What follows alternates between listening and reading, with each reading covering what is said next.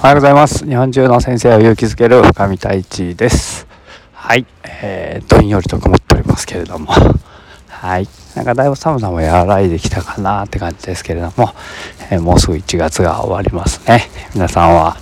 えー、1年の最初に立てた目標どんな感じでしょうか。こうやって12分の1が終わっていくと次はね、えー、残り11ヶ月という感じですけれども。はい。えー、昨日、えー、クラブハウスっていう、えー、新しい SNS の招待が来ましてこれがまたちょっと面白そうなのでご紹介したいなと思うんですけども、えどういうものかというと、え招待制の、まあ、SNS なんですけれども、え声の、えプラットフォームなんですよね。でなんかこういろんな人が喋っているのを聞きに行くみたいな、えー、だからグループ通話みたいなものをみんなで聞いたりとか、えー、勝手に、まあ、一人で喋ってもいいんですけどもこういう風にね。でそれをリアルタイムに聞けるみたいな、えー、プラットフォームになっているそうです。で英語版なので全くちょっと今のところ、まあ、ちょろっと見ただけででちょろっと聞いてみただけでまだ使いこなせてないんですけれども。えー、ちょっとずつね使っていけたらいいなと思っておりますけれどもこうやって自分はね喋るのをずっと楽しくてやってきてるのでなんか向いてるんじゃないのかなって思ったりとか、えー、しています。で2人までしか招待ができないらしくてですねまだ僕は招待誰もしてないのでもし気になる方がいたら早く行ってもらえれば、えー、招待をするかもできるかもしれません、え間に合わなかったらごめんなさいって感じでございます。はい。で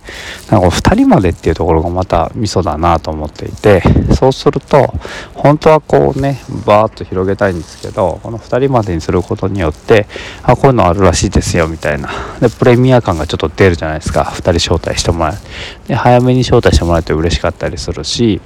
えー、これがこういい宣伝になってるなと思っていてなんか CM を打つとか、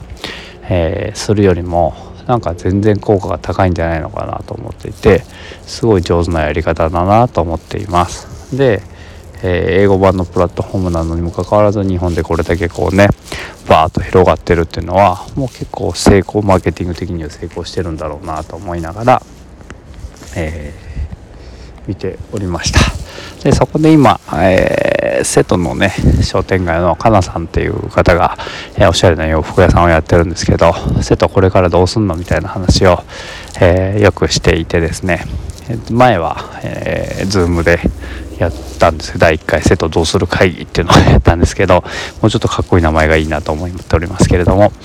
第2回をクラブハウスでやろうかっていうふうに、えー、今計画をしております。でただこれがこうね参加してくださる方とかスピーカーというか喋ってくださる方がクラブハウスに入ってこないとできないのでその辺がまた難しいなと思いながらでもなんかやれたらいいなと思っていますので近々ねやろうかなっていうふうに思っております。はい。で先日あの西野さんのね、えー、ズームを聞いていて思ったんですけどもなんかこうまず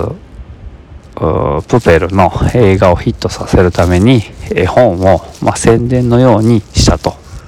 えー、もうこの目の付けどころが本当にすごいなと思うし普通の、まあ、映画監督では絶対やらないですよね、えー、宣伝はするかもしれないですけどそんな宣伝の仕方はしないなと思っております。そして先に映画のストーリーがあるところから絵本を作ったと。だから、えー、映画と絵本で多少こう物語が違うところがあるんですよね。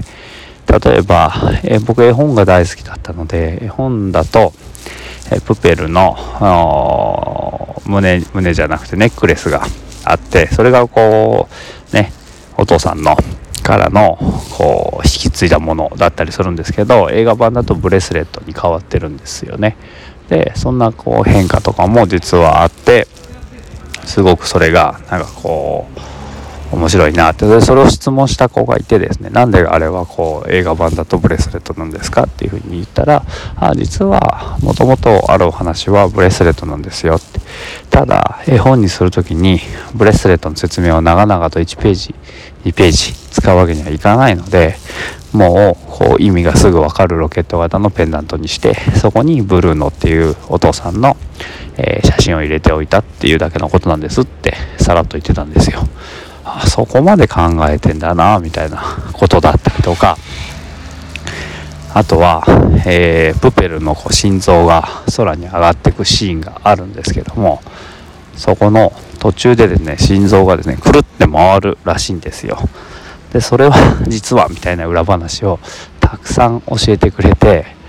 えー、僕もちょっとねあんまりそこまでよく見てなかったのでそれを聞いてもおおとはそんなにならなかったんですけどでもすごい緻密に作られてるんだな、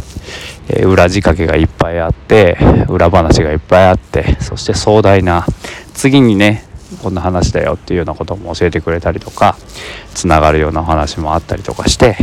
いやーなんかそれはこうヒットするわけだわって思いながら聞いておりましたはい。でもただねその映画を作って、えー、ヒットさせるっていうだけじゃなくてそこにいろんなメッセージが込められていますよって。